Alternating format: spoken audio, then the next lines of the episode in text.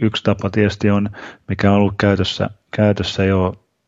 jonkin aikaa, niin on tämmöinen tasoryhmäajattelu, että tietysti pyrkisi sillä saamaan sitä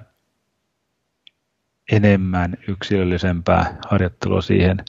jakamalla porukka sen fyysisen kunnon mukaan tasoryhmiin harjoittelussa, mutta sekin tietysti on haastava sitten, että kuinka paljon on kouluttajia ja muita, että kuinka monta ryhmää pystytään tekemään. Ja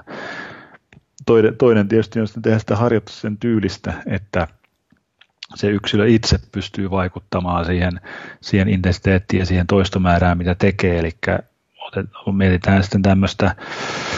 cross-training-tyyppistä harjoittelua, jossa pystytään määrittämään itse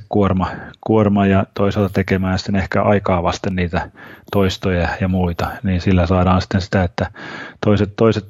toiset pystyy, jotka on paremmassa kunnossa, pystyy tekemään ehkä isommalla kuormalla enemmän toistoja kuin toiset, jotka on heikommassa, niin sitten taas tekee vähän vähemmän, että sillä